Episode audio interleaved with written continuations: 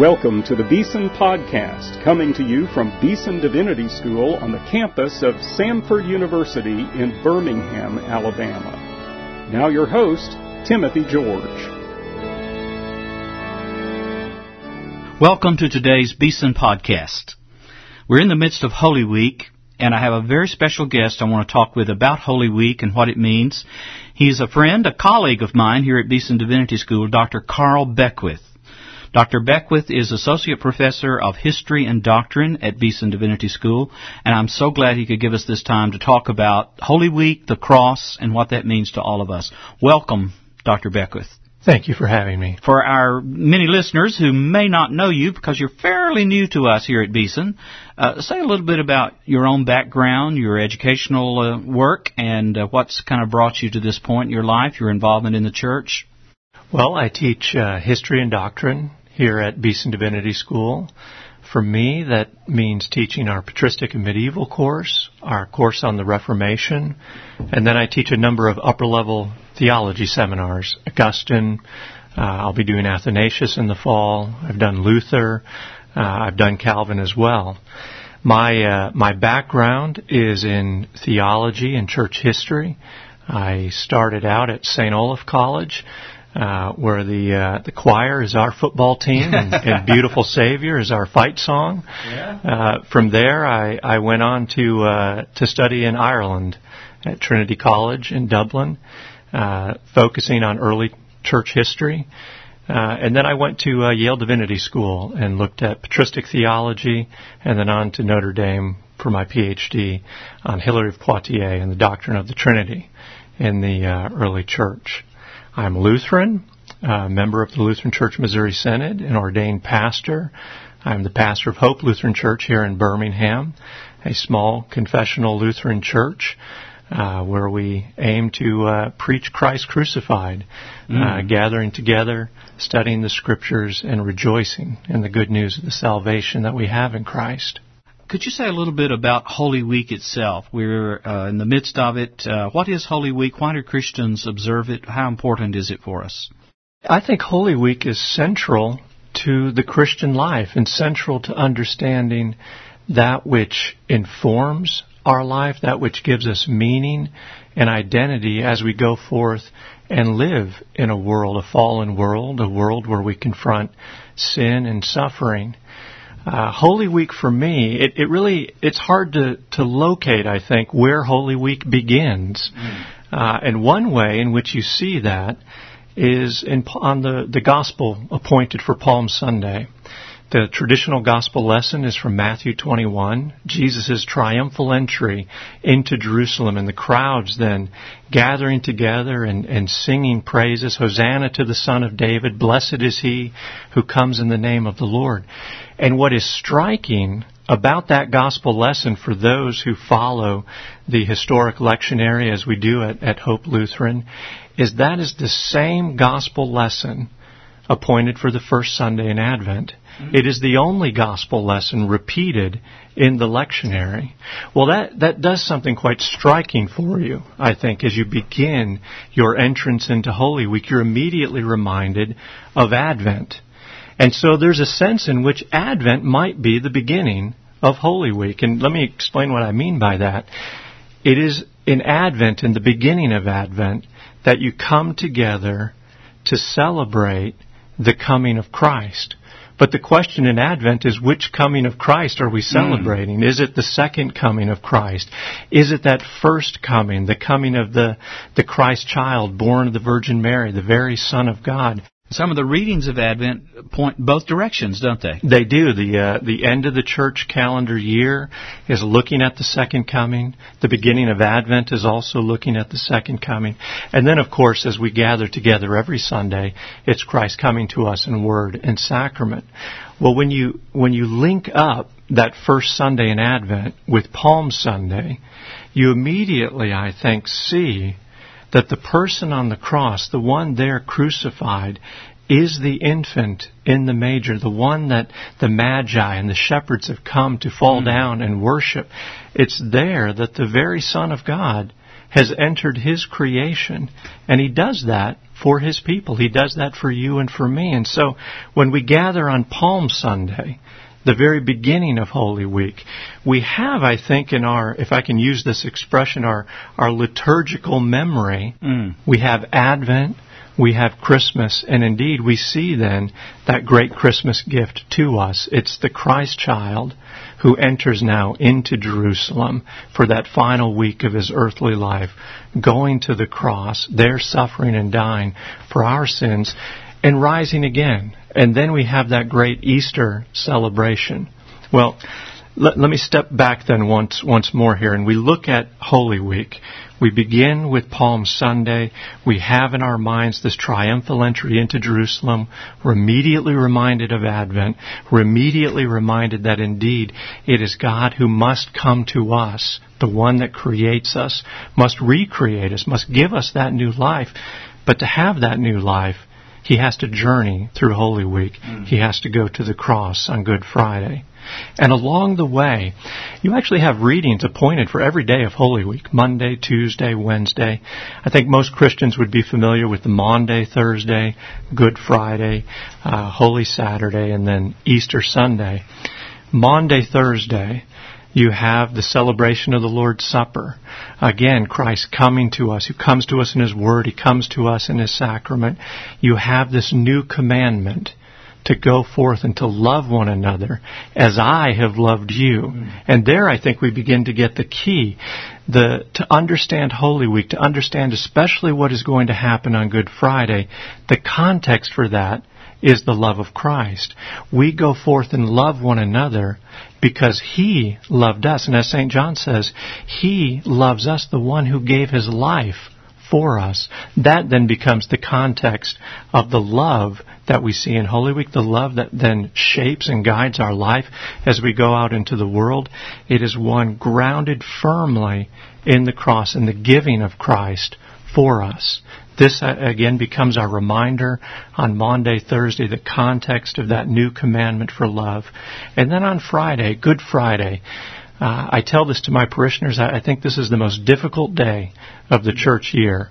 Uh, it is one where you gather together. We will gather together on Good Friday. We will read through uh, the uh, the Passion as Saint John records it in his Gospel, uh, and we will intersperse those readings uh, with verses from uh, O Sacred Head, Now Wounded, uh, the full O Sacred Head, Now Wounded by by Paul Gerhardt. Uh, and it's a very difficult day. It's a day where you, you come to recognize who it is on the cross, suffering and dying for you. And this, I think, becomes the striking thing of Good Friday that it's the very Son of God shedding his blood for you and for me, for our sins. And it's when you confront that, I think, as a Christian, you begin to learn something that I don't think you fully realized you know, the, the season of Lent is that, that period of, of penance where we acknowledge and recognize our sins. But then on that Good Friday, we begin to see the cost of those sins. We see the great, uh, uh, the, what it means to be a sinner before a holy God, uh, the offense of that sin, that it is such that the most unexpected thing here occurs, that it is God Himself in the flesh that must go to the cross and shed His blood for my sins. There, there's a sense Luther says that you know when you when you confess your sins and when you recognize yourself as a sinner and when you hear that that blessed good news of the gospel that in Christ Jesus your sins are freely forgiven, that in Him your salvation is complete. And yet it's from that vantage point that you begin to recognize the depth of your sin as an article of faith, mm. never fully understanding the great depth and offense of that sin against God. And what gives us an indication of that offense is that it's the very Son of God, the second person of the Trinity, that goes to the cross to bear then the wrath of God, to bear the punishment of our sins, and to rise, as St. Paul says, on that third day for our justification. All of that for us. Uh, you know, I, I think there's a sense too that if you're going to gather on Easter Sunday, if you're going to gather as the people of God celebrating that great victory over sin, death, and the devil, you have to journey through Holy Week, and you especially need to confront the cross on Good Friday. To skip, I think, from Palm Sunday to Easter Sunday misses something. Mm. Uh, and it uh, to our detriment, I think, if we uh, were to do that. I want to talk a little bit in a moment about the cross and the theology of the cross. But first, a couple of historical questions. You're a historical theologian, uh, and a lot of uh, Baptist and Free Church Christians are beginning to uh, celebrate, observe more of the liturgical year, including Advent, including Lent and Holy Week. Um, and yet there's something strange going on there that a lot of people don't understand in the way in the time in which we celebrate it. Christmas always comes on December the 25th in, in our calendar. I know the East has a January 6th date. But Easter seems to bounce all over the place. Uh, here we are in rather late April, and it's Holy Week and Easter. Sometimes it comes in March. Why does Easter move all around the calendar in the springtime? Well, it has to do with different calendars. Uh, it has to do with establishing the date of the Passover according to the Jewish calendar, uh, and then trying to match that up with the Roman calendar. Uh, and because those dates change, the Passover date fluctuates in spring uh, you uh, you have to adjust the calendar for Easter. And so, indeed, as you say, it, it can be late, it can be quite early, uh, and the uh, the liturgical season uh, that is forced to adjust uh, is Epiphany. Hmm. Uh, Epiphany was the, the full Epiphany season was celebrated this year, which means that Easter uh, is indeed quite late. Um, but you have, uh, as you say, you have December 25th. In fact, uh, for those following the uh, liturgical calendar, they would have celebrated the Annunciation on March 25th, uh, just a few short weeks ago. Those dates are firm. Mm-hmm. They remain in the calendar every year.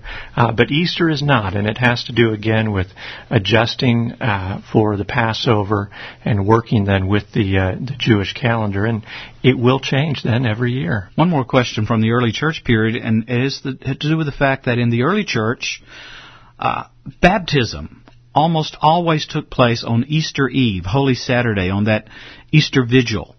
Uh, why was that the case, and is it a good idea for Christians now to celebrate baptism in connection with, with Easter?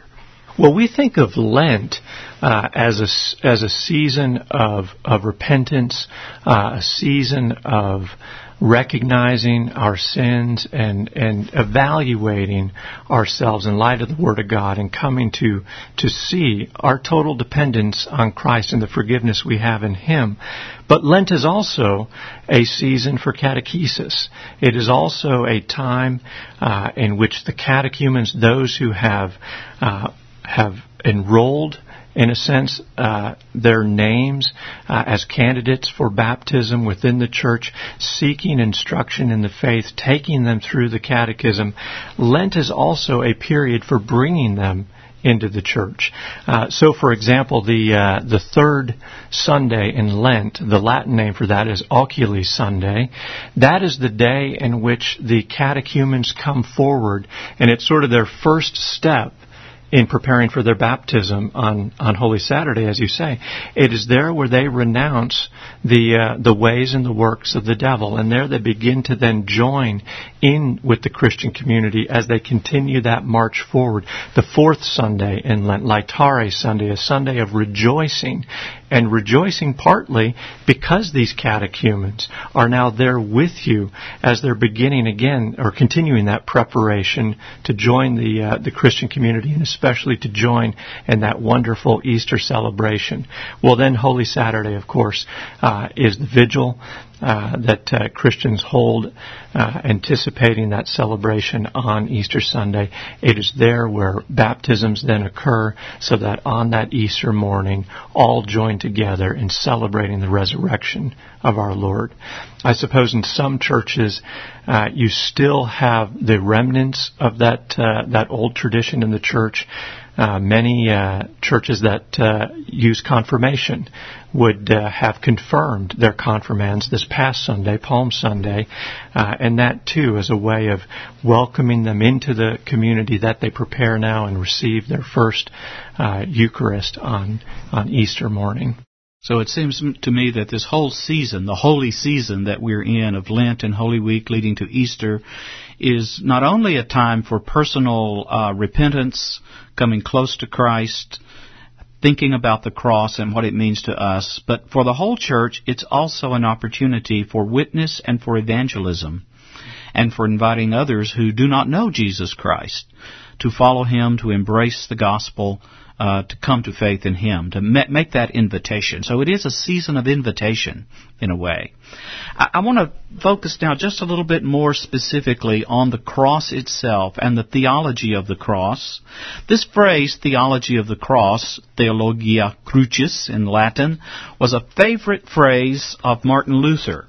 And it came out particularly in one of the great documents of the early Reformation.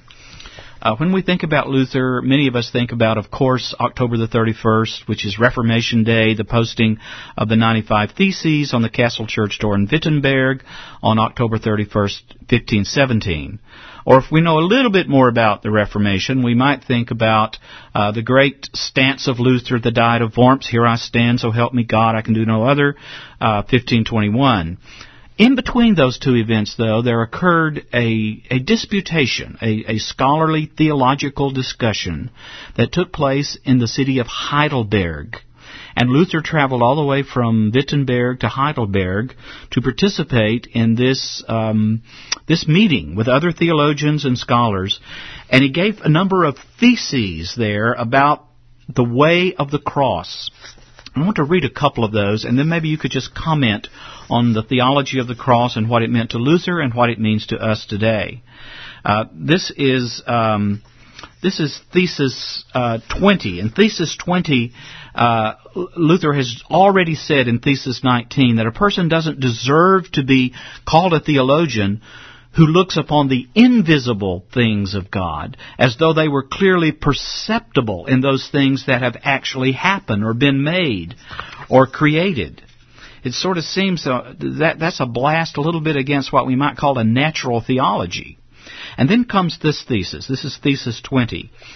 That person deserves to be called a theologian, however, who comprehends the visible and manifest things of God through suffering and the cross. What is Luther saying there? Well, the theology of the cross, I, I think it's best to understand that there's two dimensions to this. On the one hand, a theology of the cross is a way of thinking through the revelation of God, thinking through the scriptures and thinking through uh, the way we would articulate that theology. But the theology of the cross also is a way of living the Christian faith. It's also a spirituality that is, as the phrase itself suggests, focused on the cross itself. Well, what does he mean by that? Uh, there's two ways, I think, that people consider God. And as Luther would say, everyone is a theologian you don't need a, an advanced degree to be a theologian. Uh, and in fact, Luther might get a little suspicious of the advanced degree. Uh, but rather, what Luther means by that is we all have a way of thinking about God, and therefore we all have a way of living our lives in light of that confession of who God is. Well, two ways of thinking about God. One would be uh, to think of God in, in rather abstract and exalted terms. Uh, and we're all familiar with, with this way of thinking of, about God, and, and it is, in a sense, very biblical. Namely, you know, God is, is creator, that God is all powerful and all knowing. Uh, and we think of God in those grand categories. But herein lies the problem, Luther would say. There's nothing necessarily Christian about that way of thinking about God. And you could imagine a number of people gathered around a table from very different uh, religious persuasions and indeed different religions altogether, affirming that rather general view of God. For Luther, the theologian of the cross must wrestle with the way in which God indeed has revealed himself, and most especially in the way that God has revealed himself that is difficult for us to comprehend. The way in which our own philosophical commitments might, uh, in some sense, uh, get a little uneasy. And namely for Luther, that's recognizing that God is the one who comes to us. And He comes to us in a way least expected. He comes to us as a child born of a virgin. He comes to us for our salvation to bring us life through his death on the cross. He comes to us as the very Son of God and Son of Man who goes to the cross to suffer for our sins and to rise again to give us that new life. It's a way of thinking, this theology of the cross is a way of seeing that indeed God's power is known in weakness and suffering. Or it is, as St. Paul says, that the wisdom and the power of the cross is known to those who are saved, known to those who recognize their sins and see that indeed it is God who comes to us, but unknown and, in, and in, indeed foolishness to those who do not know these things, who would say, well, that is, that's not right for God to do. That's unfitting for mm-hmm. God. And yet for Luther to be a theologian of the cross is not to be an individual who has all the answers. It's rather to be a person of faith who clings to the very Word of God, recognizes that God must come to me, revealing Himself for me. And when He does that, the unexpected occurs. Uh, you can think of some some challenging uh, uh, statements in the scriptures that it's the Lord of glory who was crucified, mm. uh, as St. Paul says, or as St. John uh, puts it, that it is Christ, the very Son of God, who sheds his blood for us. These are things that the human mind wrestles with. How is it that the Lord of glory could be crucified? How is it that the Son of God could shed his blood for me? And yet, indeed, this is what God has done and revealed to us, and this is the very thing that we cling to so the cross is not just something God has done, though it certainly is that, but it is a window into who God is.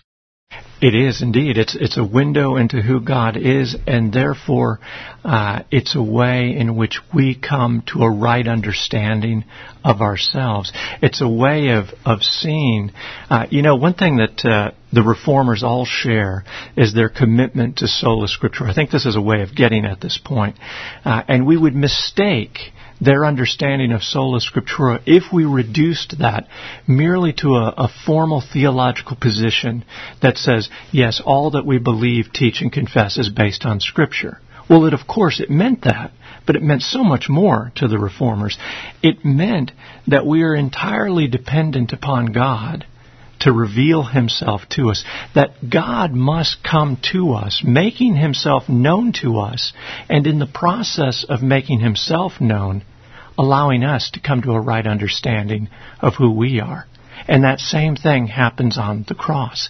Yes, indeed, this is for our salvation. This is for our atonement.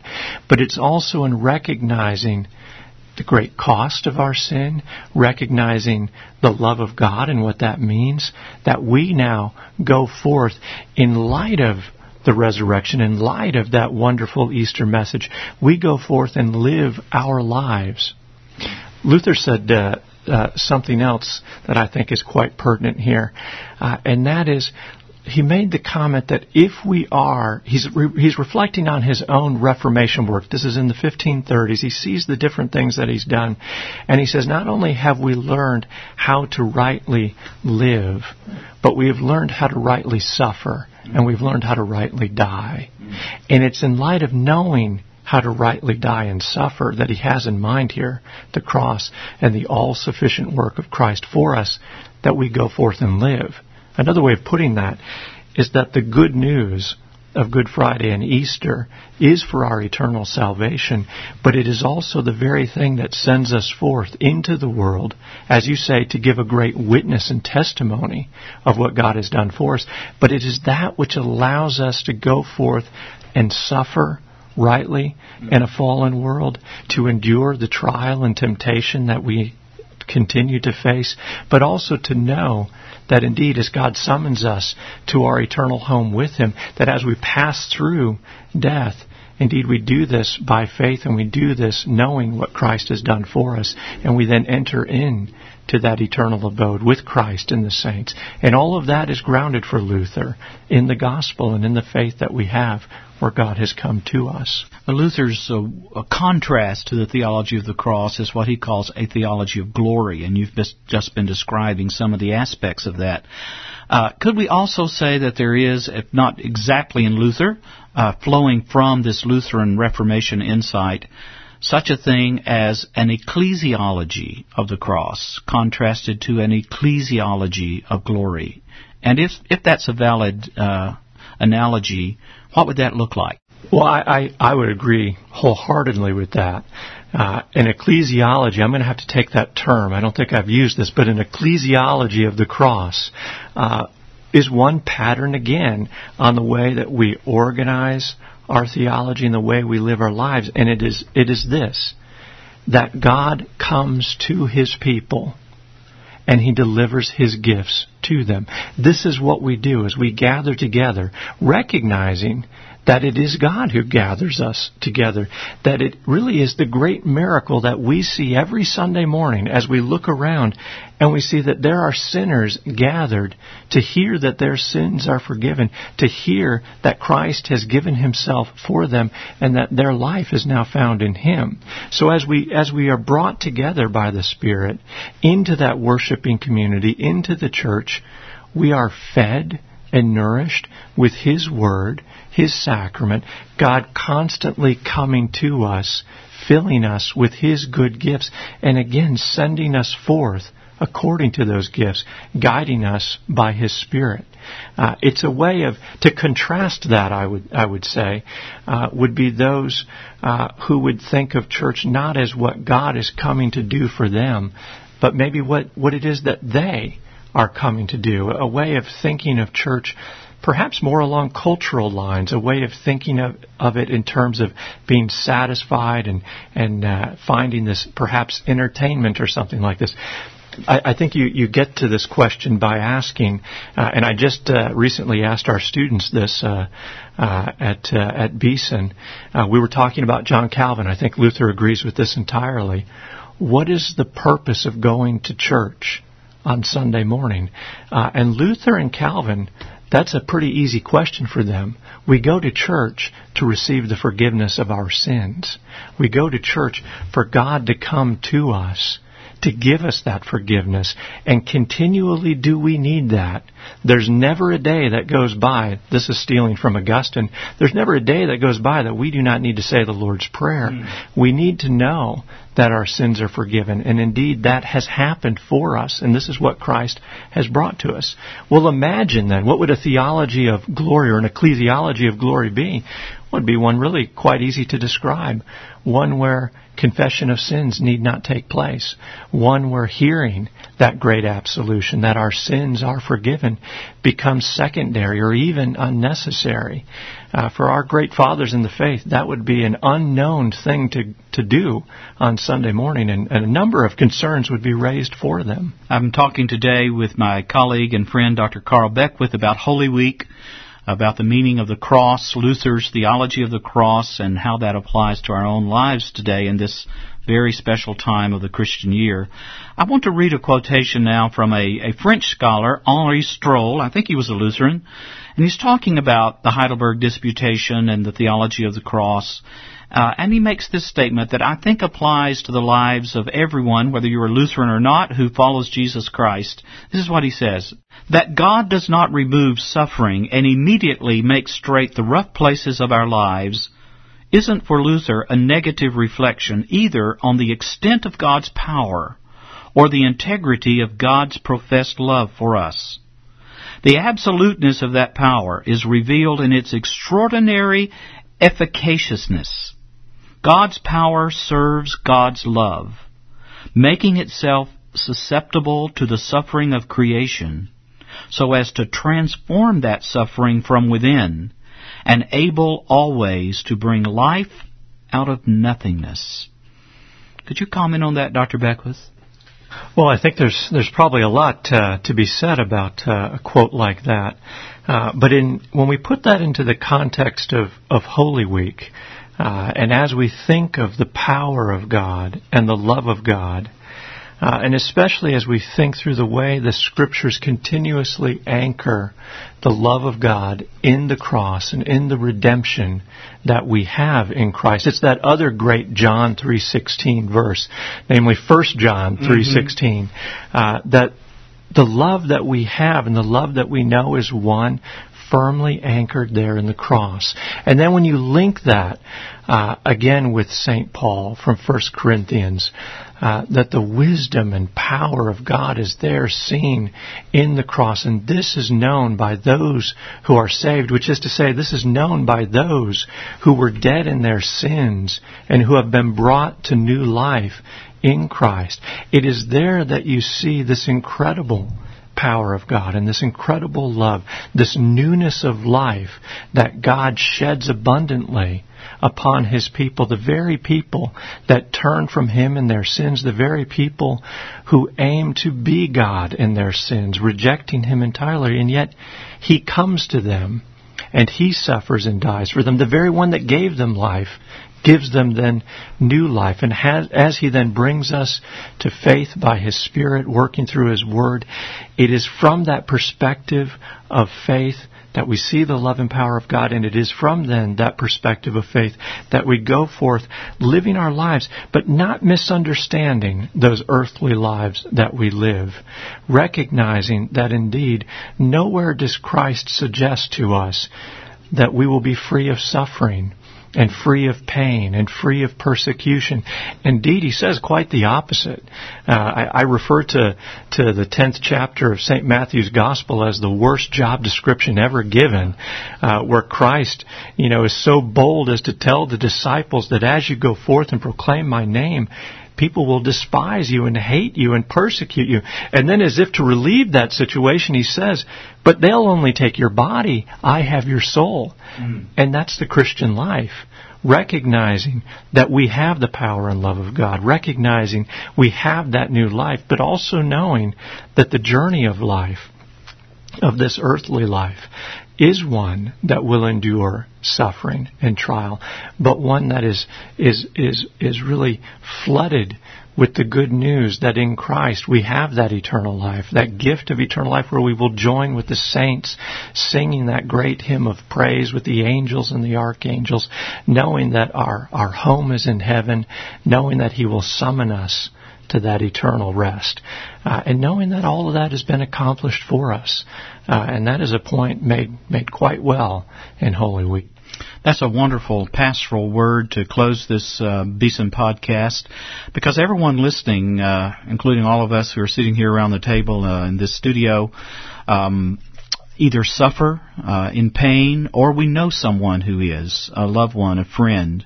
And sometimes these holy seasons of the year can be very difficult as we think about uh, God and His love for us and what a wonderful reminder that the cross of Jesus Christ is a triumph over sin, death, and the grave, over hell, over everything that comes against us. And that we will have victory through Jesus Christ and His cross. And we celebrate that this, this Holy Week, this Good Friday, looking forward to the wonderful triumph that will come to all of us on Easter Sunday. Dr. Beckwith, you mentioned that in your Good Friday service at Hope Lutheran Church, you're going to be reading the text of the Passion narrative, but also singing some of the verses of one of the great hymns of the Christian faith. It comes from Bernard of Clairvaux, and in the form that you're uh, going to use it from the great Lutheran hymn writer Paul Gerhardt, O Sacred Head Now Wounded. I wonder if you would close our Beeson podcast just by reading the first and the final verses of this wonderful hymn. O sacred head now wounded, with grief and shame weighed down, now scornfully surrounded, with thorns thine only crown. O sacred head, what glory, what bliss till now was thine, yet though despised and gory, I joy to call thee mine. Be thou my consolation, my shield when I must die. Remind me of thy passion when my last hour draws nigh. Mine eyes shall then behold thee, upon thy cross shall dwell, my heart by faith enfold thee, who dieth thus dies well. Amen. My guest today has been Dr. Carl Beckwith. He is Associate Professor of History and Doctrine here at Beeson Divinity School. Dr. Beckwith, thank you for being with us and for this wonderful conversation. Thank you. You've been listening to the Beeson Podcast with host Timothy George.